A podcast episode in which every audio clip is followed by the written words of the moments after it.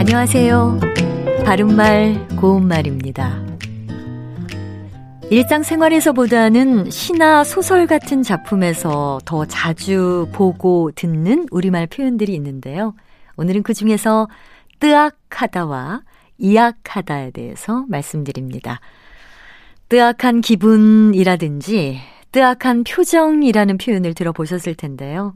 여기서 말하는 뜨악하다가 정확하게 어떤 뜻인지 알고 계신지요?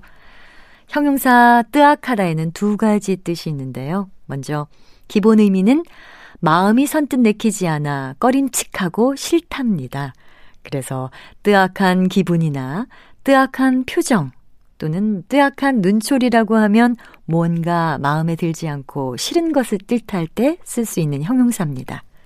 또 다른 뜻으로는 마음이나 분위기가 맞지 않아 서먹하다 또는 사귀는 사이가 떠서 서먹하다란 뜻이 있습니다.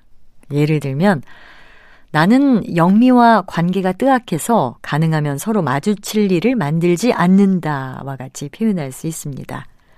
그리고 이약하다는 달라붙는 기세가 굳세고 끈덕지다를 기본 의미로 하는 형용사고요.